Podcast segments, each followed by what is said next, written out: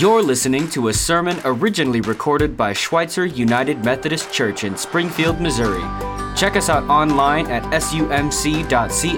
And if this sermon blessed you, be sure to share it with someone else. Thank you so much for listening. Now, on to the message.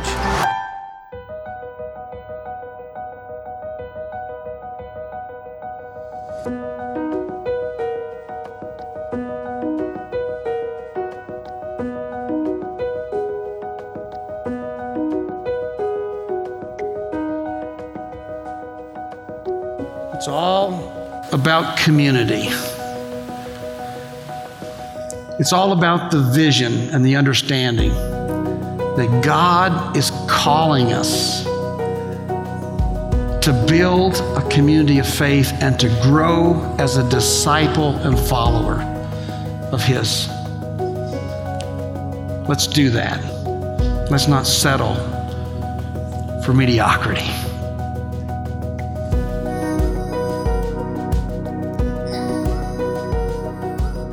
Good morning. My name's Jake. I'm an associate pastor here at Schweitzer. It's really, really great to be with you. I want to start with the scripture this morning. If you would, I invite you to pull out the Bible in front of you. Maybe pull out your phones if you have the Bible app. All good Christians have the Bible app, right? Philippians chapter 2. And I say this seriously. I want you this morning, if you would like to leave it open. And as I speak, and as you listen, we can engage the text together throughout this time. So we're in the book of Philippians, chapter 2, verse 12. And I'm going to be starting in 12b, which is halfway through. Here we go. Work out your own salvation with fear and trembling, for it is God who works in you, both to will and to work for His good pleasure. Work out your own salvation. I want to start this morning by talking about salvation, maybe redefining it for some of us. And I talked about this a few weeks ago, so this might be a repeat, but I think it bears repeating. And a lot of you may not have been here. And so, what is salvation? Often in the church, salvation has been equated with forgiveness, or the theological term we use is justification, like that God has justified us, He has declared us righteous, He has forgiven our sins, and that's what it means to be saved, right? So you hear people say, like, well, I was saved on November 13th, 2004, or once saved, always saved, and that's the definition of salvation that they're using when they say those things, is that we were saved, and that's biblical. In the Bible, there is that language that we have been saved, but there's also frequent language that says we are being saved and we will be saved. And what that means is that salvation is a process that only begins when we are justified, when we are forgiven for our sins. As I said a few weeks ago, we are forgiven. If you have placed your faith in Jesus Christ who has died for your sins, you have been forgiven for your sins. You have been justified. You have been declared righteous and made right with God. You have that. And you, in the same way that you can't be kind of pregnant or almost pregnant, you can't be kind of forgiven or almost forgiven. That's just not, you either are or you aren't, okay? And so then what is salvation? It's more than forgiveness. It's perfection. It's not just the forgiveness of sin, it's freedom from sin altogether. It's being made into the image of Christ so that all that we do is motivated by love for Him, to be formed into His image. That's salvation. And it's important we understand that in the context of the scripture, right? Because if we have the first definition, when Paul writes, work out your salvation, what we would hear is work towards being forgiven. And that's not what Paul is saying. That's not good theology, right? We don't work towards being forgiven. We place our faith in Christ as our Savior, and we are forgiven. What we work towards, what we strive for, is the very work that God is doing in us to make us holy, to sanctify us, right? That's what Paul means when he says, work out your salvation. And he says, because it is God who works in you, both to will, that means to desire, and to work for his good pleasure. So in this verse, we could call salvation, when we have reached the end of salvation, when God has completed his work in us, what that means is that we will always and forever do only that which pleases God. And we will delight in doing it. So we will always do that which pleases God, and we will always delight in doing it. That's the end goal of salvation. And anyone who has strived for this, who has tried hard to make this a reality, knows how difficult it actually is. Now, one more thing in the context of this scripture, the way that we are to strive, the way that we are to work out our salvation. We have a couple examples here. Just before it, he shows the example of Christ, still in chapter 2, when he says that Jesus, being found in human form, he humbled himself by becoming obedient to the point of death, even death on a cross. That's one example.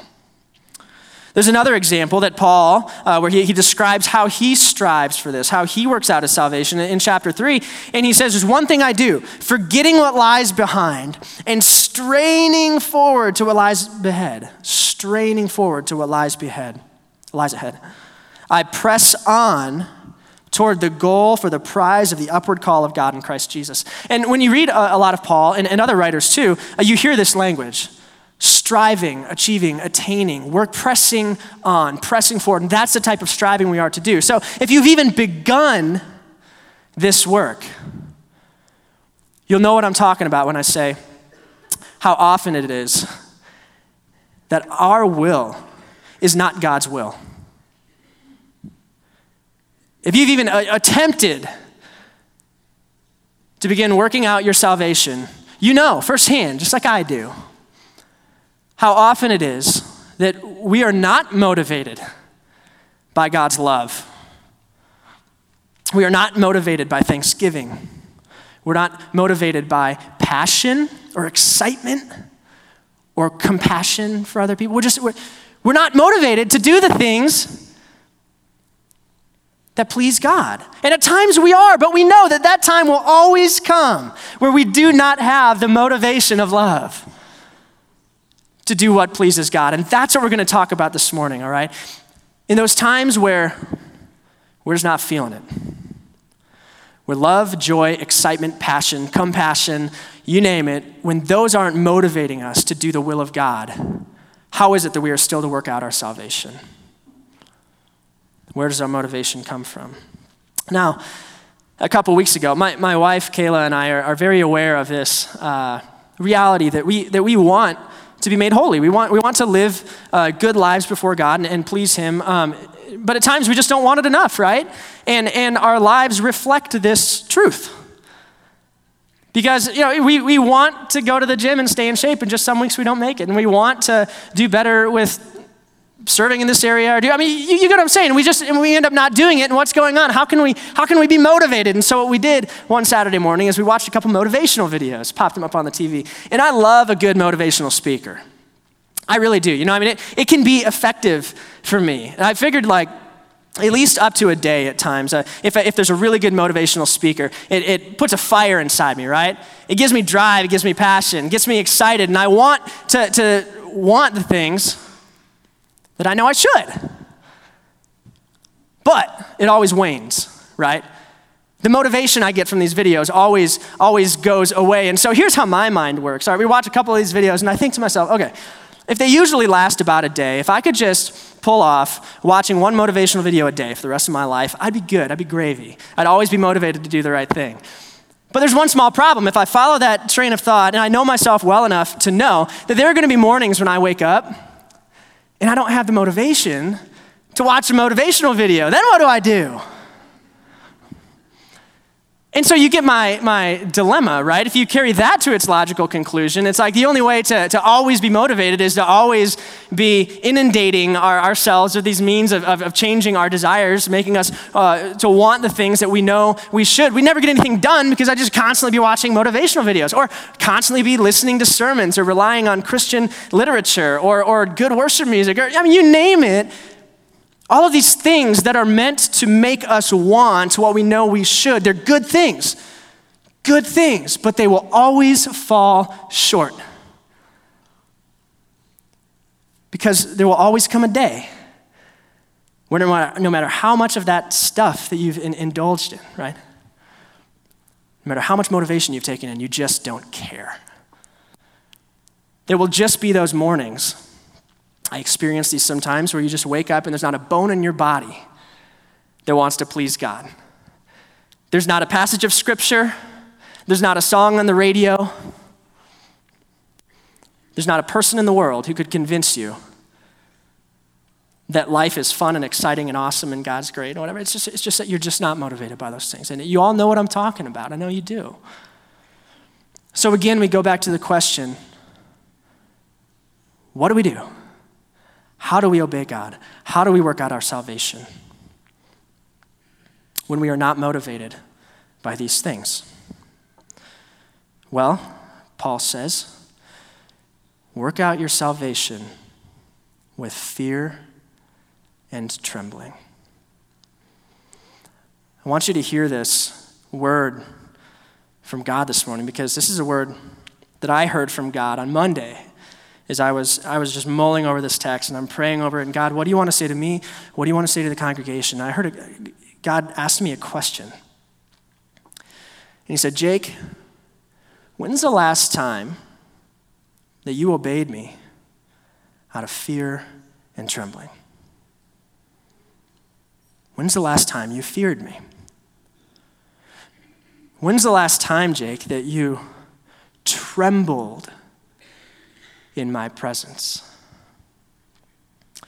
When's the last time that you shuddered at the thought of transgressing me, of making me angry? Or that you quivered at the just the idea of disgracing my name? Because remember, Jake, I am God. So God asked me these questions, and I just honestly, I'm being completely honest with you. My answer, to the best of my knowledge, is like almost never. Almost never. I don't remember the last time before this week that when I wasn't feeling it and when I wasn't really like in line with God's will, that I did what he wanted to do because I feared him, because I trembled at the thought of disobeying God, the King of the universe. I don't remember the last time. And there's something deeply wrong with that. It's time, Schweitzer, that we develop, all of us, a healthy fear of God. And when I say fear, I don't want to dull it down. I don't want to make it seem all like peachy and rosy and fun. Like we tend to want to do this, right? Like fear of God, it's reverence, right? It's like deep respect and awe is what fear means. It's not actually fear, right? Because God doesn't want us to fear him. And I get that train of thought. I've even been someone who said that before, but I'm telling you, that's not biblical. It's not. I mean, I'm reading Hebrews 12 this week where it's talking about this, and it describes God as a blazing fire, a darkness and a gloom, a mighty windstorm. We get pictures of God in Exodus, and like literally the people are just like, you go, Moses, we cannot be in his presence. They're terrified of the God that's on that mountain. Terrified. I'm not arguing that we should replace love with fear. I'm really not. I'm not arguing that we should replace love with fear. What I'm arguing this morning is that when we are not motivated by love or joy or excitement or passion or thanksgiving, when we're not motivated by those things, what we shouldn't do is fall back to apathy and laziness. We shouldn't fall back to selfishness or pride or whatever. What we should fall back to is a healthy fear of God, recognizing that He is God and we are not. That should be our fallback. Now, growing up, my mom was a disciplinarian in the house. And she could do this thing, it was really incredible, where she'd be talking on the phone and us kids would be horseplaying, and just getting real annoying and distracting and whatever. And she would just, in the middle of it, she'd stop her conversation with her, she'd keep talking with her friend. And she's talking and she'd just snap her fingers and look at us. And we would freeze in fear. It's really incredible. And all our friends would ask her, how do you do that? And I still, to this day, I don't know how she would strike the fear of God into us like that, but it worked. It absolutely worked. I know firsthand what healthy fear is like. And the thing is, growing up in my house, that story makes it sound like my mom was this heavy disciplinarian. She was really hard on us and strict and stringent. And that's not even close to true. She's the most kind, gentle, supportive, caring, loving, I could go on and on, person. Fantastic mother, who at times we feared greatly.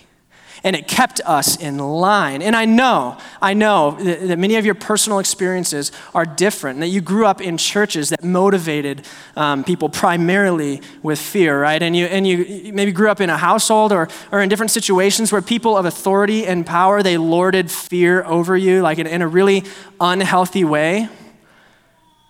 That's not the type of thing I'm talking about here, all right? I don't think God wants you. There's certain things He doesn't want you to fear. I never feared my mother was going to give up on me. I never feared that she was going to kick us out of the house. I never feared those types of things. It was like I understood that she loved us, and God doesn't want us to fear those types of things either. There's some things He wants us to know. But there's a healthy fear of God. There's a type of fear that falls underneath the umbrella of love. I really do believe that. And there's a type of fear that when it's real, when we really understand who God is and who we are, and we tremble in His presence, that it actually amplifies our love for Him. It amplifies His mercy. It amplifies how thankful we actually should be that God, that mighty windstorm, that blazing fire became man and humbled Himself and loved us. He continues to love us, and He's gentle, and He's slow to anger, and He's kind, and He's abounding in steadfast love, but He is also God who disciplines His children. He does. It's more in Hebrews 12. I really encourage you to read Hebrews 12 when you go home. Do not take lightly the discipline of the Lord, it says. Now, if you're still struggling to accept this idea of fear and fearing God in a healthy way, I just encourage you to read your Bible. I don't mean that in a condescending way. I mean, really, just open up your Bible. Google sometimes where people entered into the presence of God. And what you will find is that some of the holiest people in Scripture, when they are in the direct presence of God, they cannot stand. Their fear is like this heart-pounding, breath-taking, speechless, knee-quivering, pant-wetting fear. It is fear, and they fall on their face because they cannot stand. It's real fear. It's more than just deep reverence or respect. It's a type of fear that in those moments, they don't even think in consequences. It's just they just see God, and it's instinctual, like you cannot stand. All throughout Scripture, both Old Testament and New Testament. You even find it with Jesus. There's a story where the woman, she reaches out and touches His robe, and He turns around and says, "Who did that?" And the woman, she falls at His feet with fear and trembling. the Mount of Transfiguration, where they saw Jesus transfigured before God, and God was there and Elijah was there, and this whole, and Peter, James, and John, Peter's just uttering out this like stupid stuff, and it says because they were terrified. They're terrified. It's just real. It's just a reality that when we enter into the presence of God, we will fear. We will. Which is why I propose that we need to enter into the presence of God. We must. If we're ever going to be motivated by love or fear or anything else, it happens when we encounter the living God. So since the earliest days of Methodism, there have been 3 general rules. And these 3 general rules, if you're a leader here at Schweitzer at all, you've signed a leadership covenant agreeing to live by these rules, saying you're going to do this to the best of your ability. And these rules are do no harm, avoid evil of all kinds, do good, as much good as you can possibly do all the time, everywhere you go, and stay in love with God. And now that third one, staying in love with God.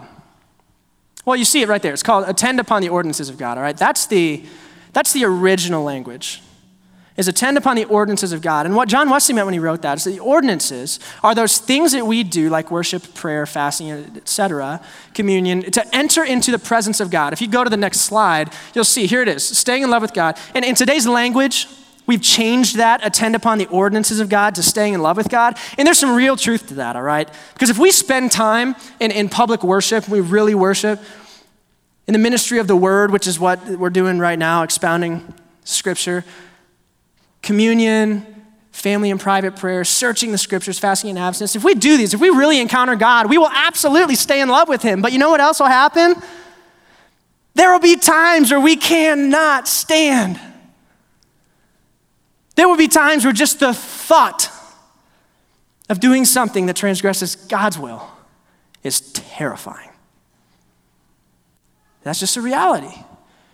We gotta do more of this. What these all have in common is they're primarily a means of seeking and experience and interacting with God. And when this happens, when we interact with God, when we have an experience with him, we change. Our motivations change, whether it be love or joy or excitement, or whether it be fear, we have what we need to obey God's will. And what I think maybe some of you might be thinking is Jake, I do some of those things. Maybe I do all of those things. Why aren't my motivations changing? And I think it's because if we take our prayer life, for instance, too often when I talk to Christians about their prayer life, they're just like, you know, I'm praying for Bobby Sue and Sally Joe and Johnny Bo and whatever, you know, they're just praying, checking things off the list, and just, God, please do this, please do this, please do this, please do this. Help me with my anxiety, help me with, and then they're done. They never pray. That's their prayer. And I'm telling you from personal experience that's not the type of prayer that's ever going to change your life. There is something to prayer. There are times where it's perfectly appropriate to fall asleep when you pray. They really are. But there are times where it's completely inappropriate,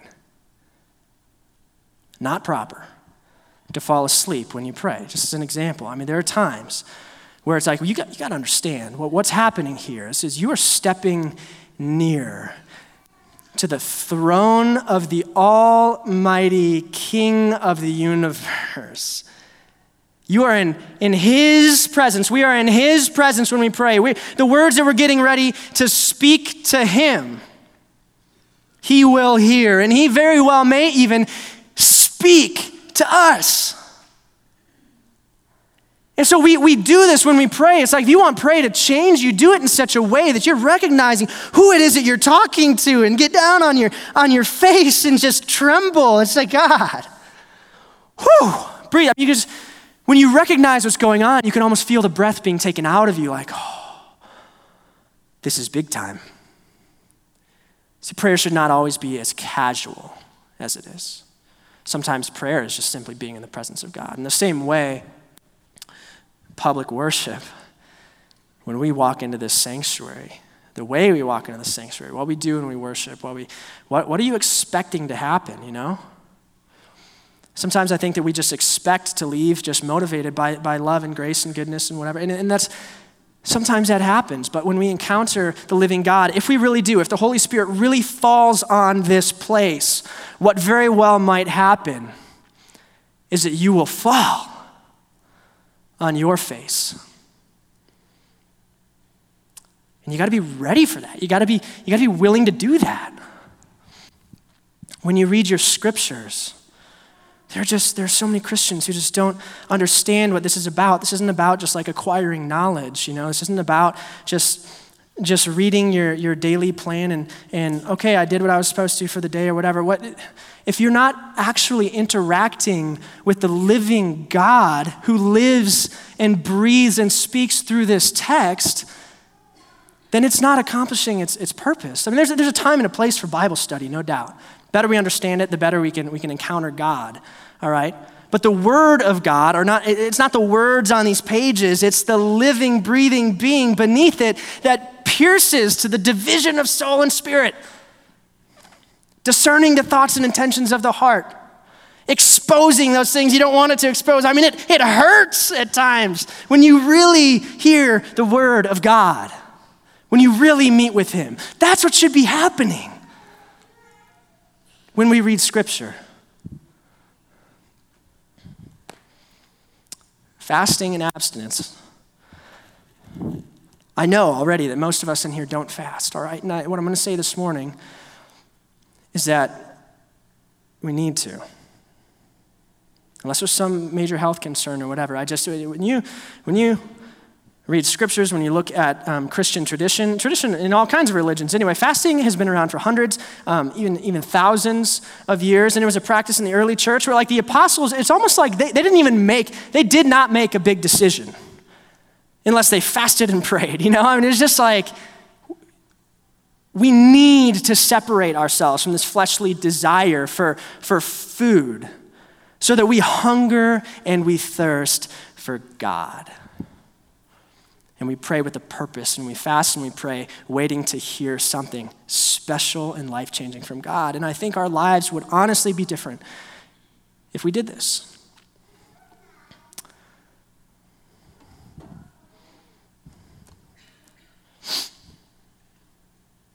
I honestly, I don't know how people can work out their salvation apart from these practices, apart from encountering God. There are days where I'll miss just a really good prayer time with God, where I miss those opportunities to really encounter him. And those days, I'm like a fish out of water. I don't have a chance. There isn't anything that's gonna make me please God. I'm living for myself if I don't encounter him. And there are days where I wake up on the wrong side of the bed and I'm just a person you wouldn't want to be around. And when I spend time with God, really spend time with him, I come out of that experience a new person. I mean, it is like, you can ask my wife. That's what happens. How do you think it is that Jesus was able to pull off living a sinless life? How do you think it was Jesus? How do you think Jesus was able to go to the cross in obedience? Before his ministry, he spent 40 days in the desert fasting and praying, preparing. Before he went to the cross, he spent all night without sleeping, sweating his blood literally and praying in the garden, God, please, can there be any other way? And where he ended that prayer was, thy will be done.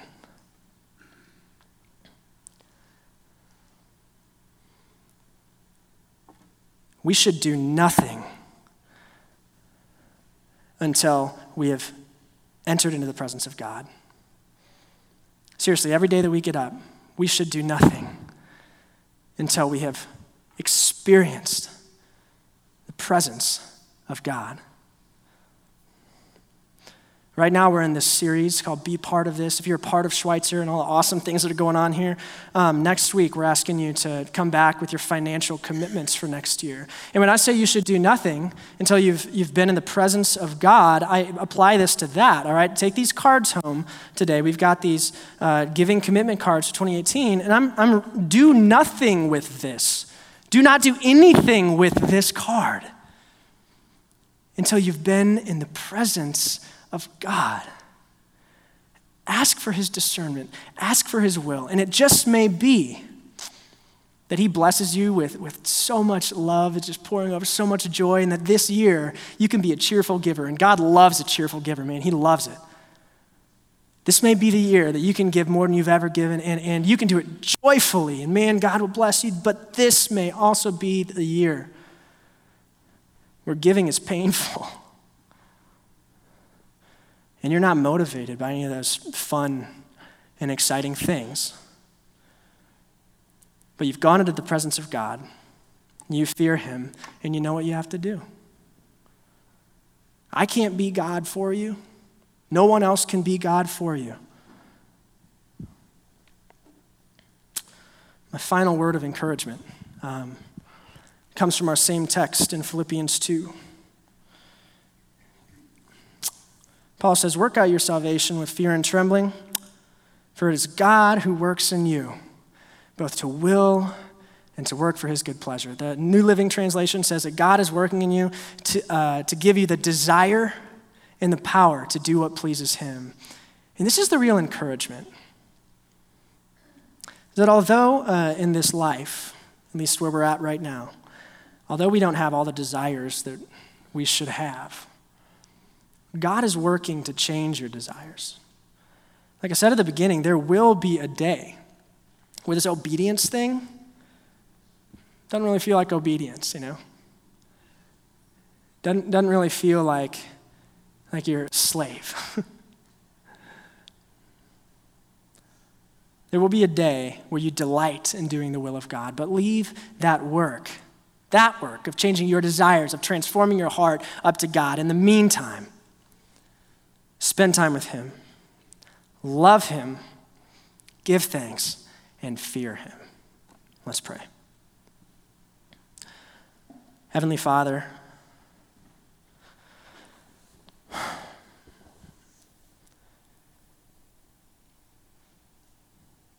pray that in this time of closing worship, that this doesn't... I pray that this isn't closing worship at all, but that this is the beginning of a new day, the beginning of our week. We just do everything we can to step into your presence, to recognize you for who you are. And if you want to bless us with overflowing emotions of joy and thanksgiving or whatever, then do that, God, please. But for those of us this morning that just aren't feeling it, I pray that your grace motivates us with fear. I pray that by your grace we understand reality, that we see you for who you truly are, and that we are humbled, and that we leave changed. God, we rely on you. We seek you. We want you. We love you. We fear you. It's in Christ's name that we pray. Amen.